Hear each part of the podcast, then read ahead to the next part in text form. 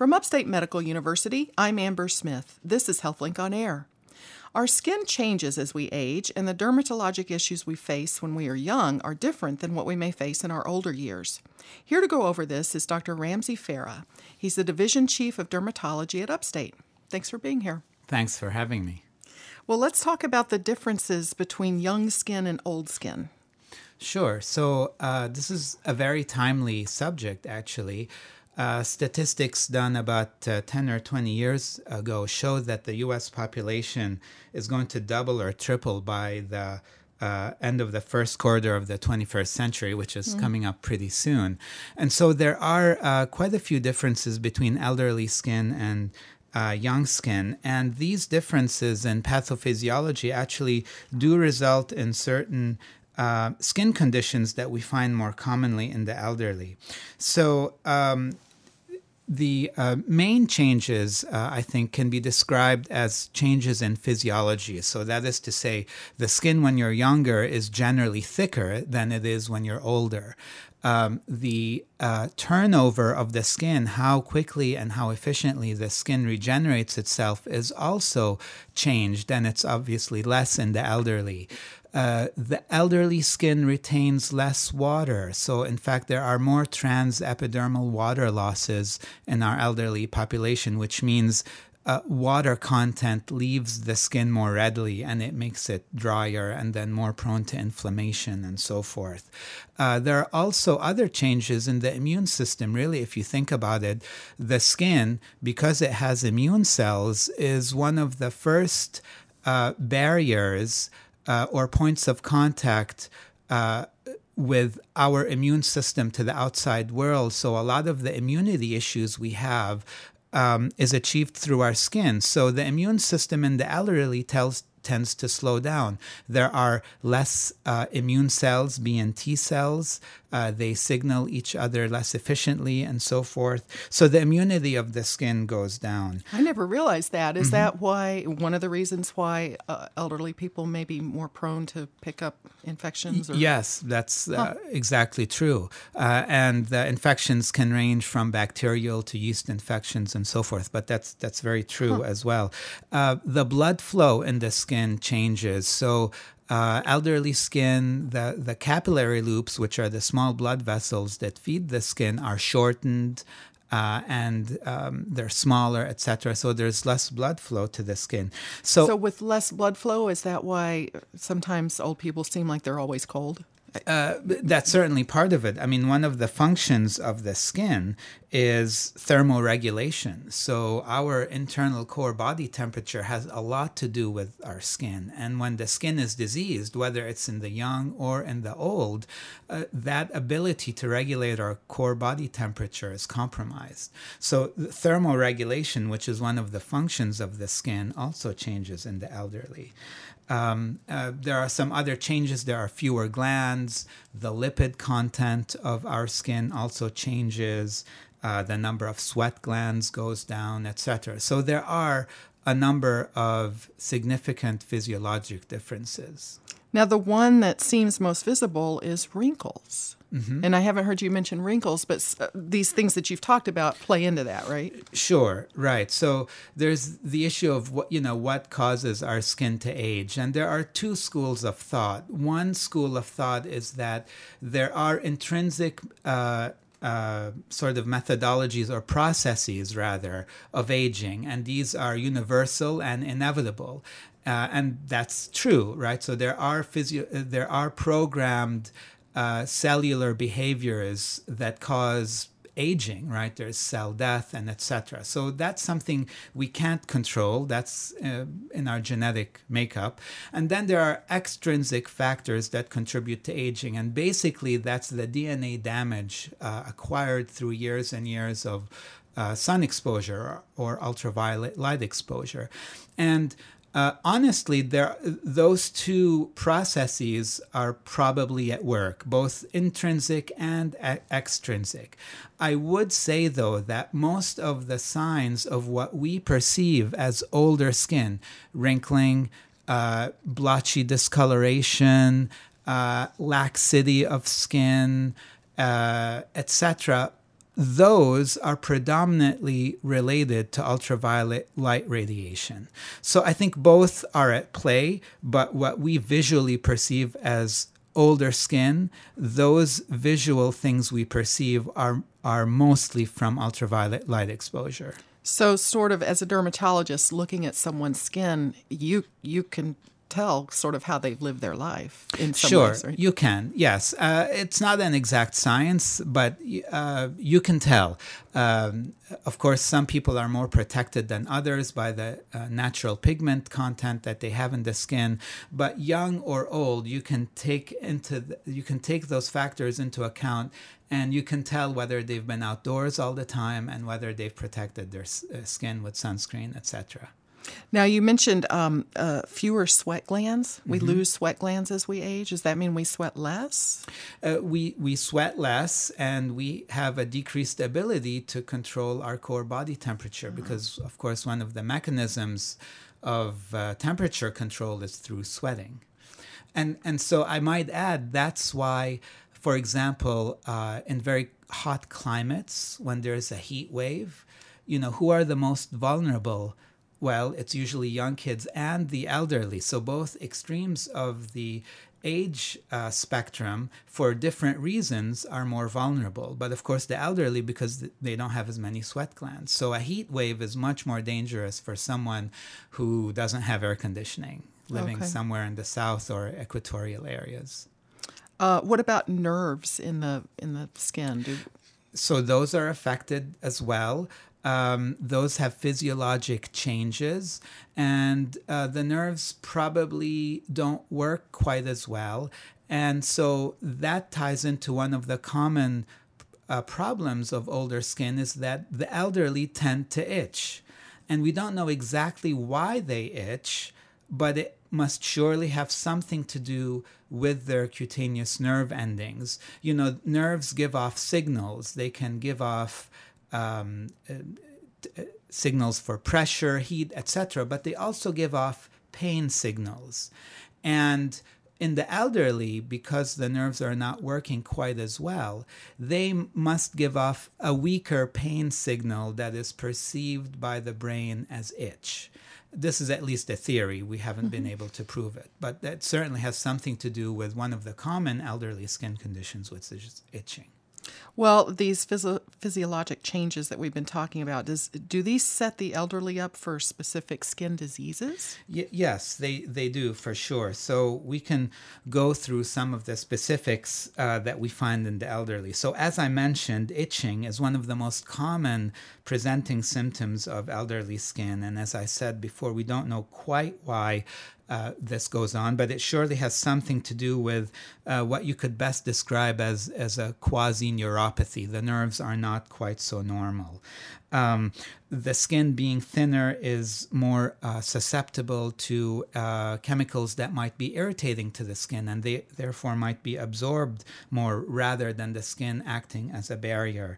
Um, the uh, elderly, because of their age, have underlying medical conditions. These can be metabolic disorders, these can be endocrine conditions, these can be problems with the kidney and liver. And disease in all of those organs can translate to itching in the skin.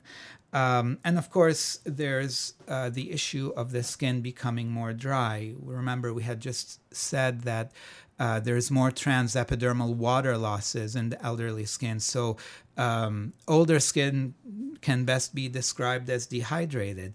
And when it gets to a certain degree, again, uh, the pathophysiology is changed to a degree that then there's inflammation in the skin as a reaction, and that can cause itching as well. So we have itching, uh, we have dry skin. Um, the skin is much thinner. You know, sometimes I have to do biopsies on on elderly individuals for various reasons. And i myself you know being a dermatopathologist have the opportunity to look under the microscope.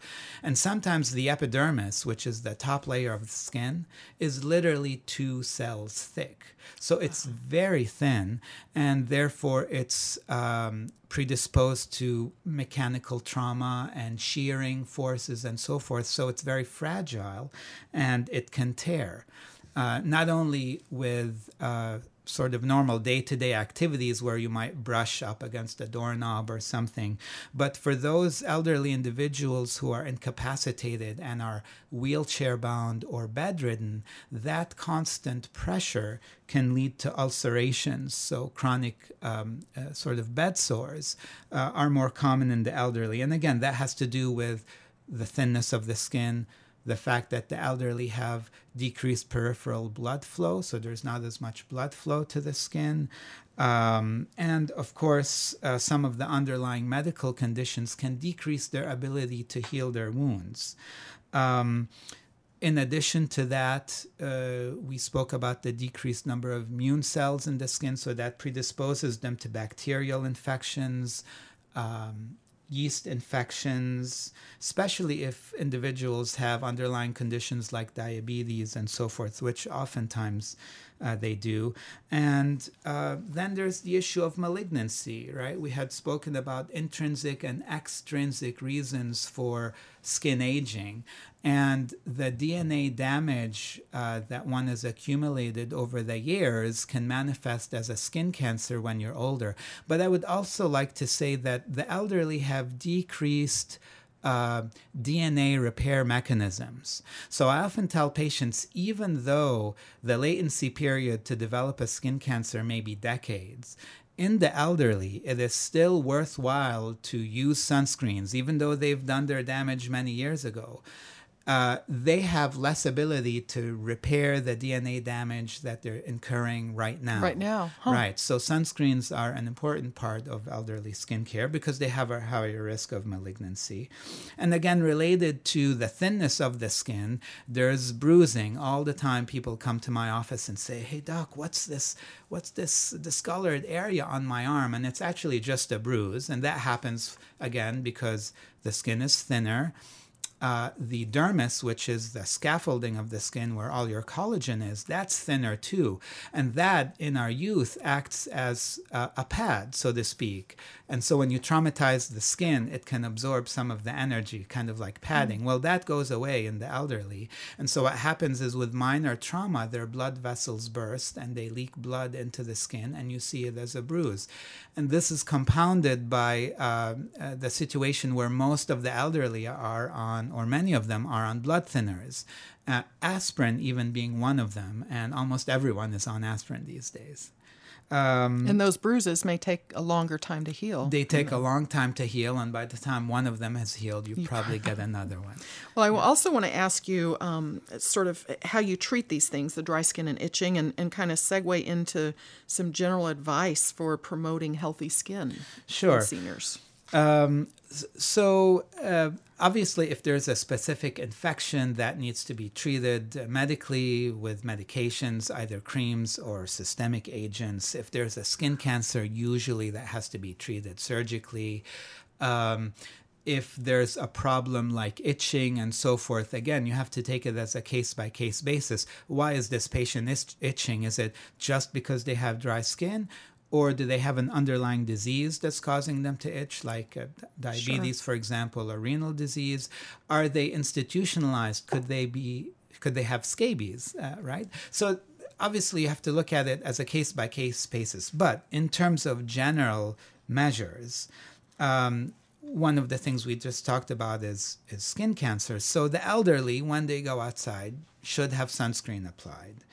Uh, I think one of the least costly and most effective uh, measures that people can pursue is to just moisturize the skin. When the water content and the lipid content of the skin are more normalized, that can sort of erase a multitude of sins, so to speak, for the skin. It can just make the, the physiology of the skin healthier. And a lot of the things we've been talking about, like the itching and so forth, can be treated. So, so any, any sort of moisturizing lotion or cream or Yes, the trick is to use them more often. And I think the over the counter ones are generally all equivalent. It's a question of finding one that you like uh, and therefore will use often.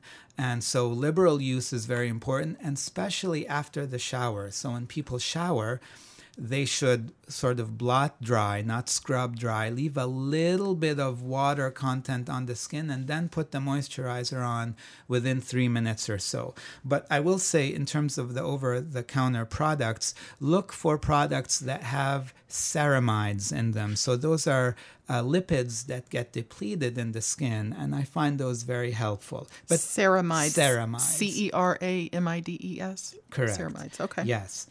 Um, now, what about bathing? Right. So the bathing should be uh, limited to, to once a day. Usually, in the elderly, if they're debilitated and, and so forth, that's not an issue. They don't measure, they don't, uh, you know, bathe daily, but once a day, not more.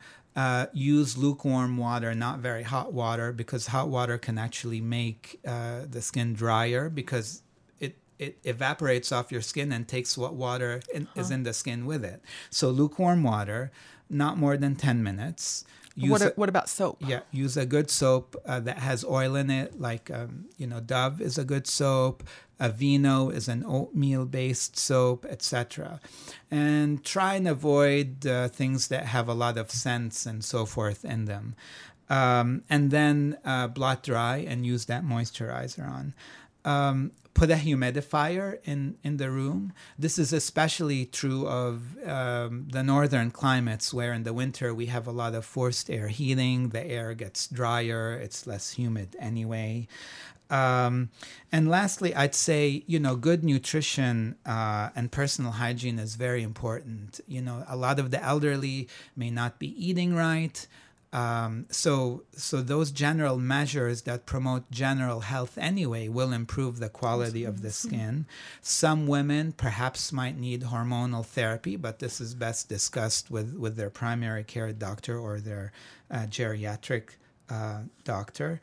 Um, and uh, you know those those kinds of things I think are very important. I, I should say that the elderly oftentimes because of the disease that results to infirmity they're just not able to take care of their skin. They're not able to bathe uh, frequently. They're not able to put their uh, moisturizers on or their sunscreens. They they don't eat perhaps correctly. So uh, someone who can help them with these things if if they have someone who's helping them and aid uh, those sort of nutrition and personal hygiene issues, if they're incorporated uh, into the aide's repertoire, can help their skin. It seems like some basic stuff, but it, it's very important. It's like so. it's basic. That's well, right. thank you so much for the information. My guest has been Dr. Ramsey Farah. He's the Division Chief of Dermatology at Upstate. I'm Amber Smith for Upstate's podcast and talk show, HealthLink on Air.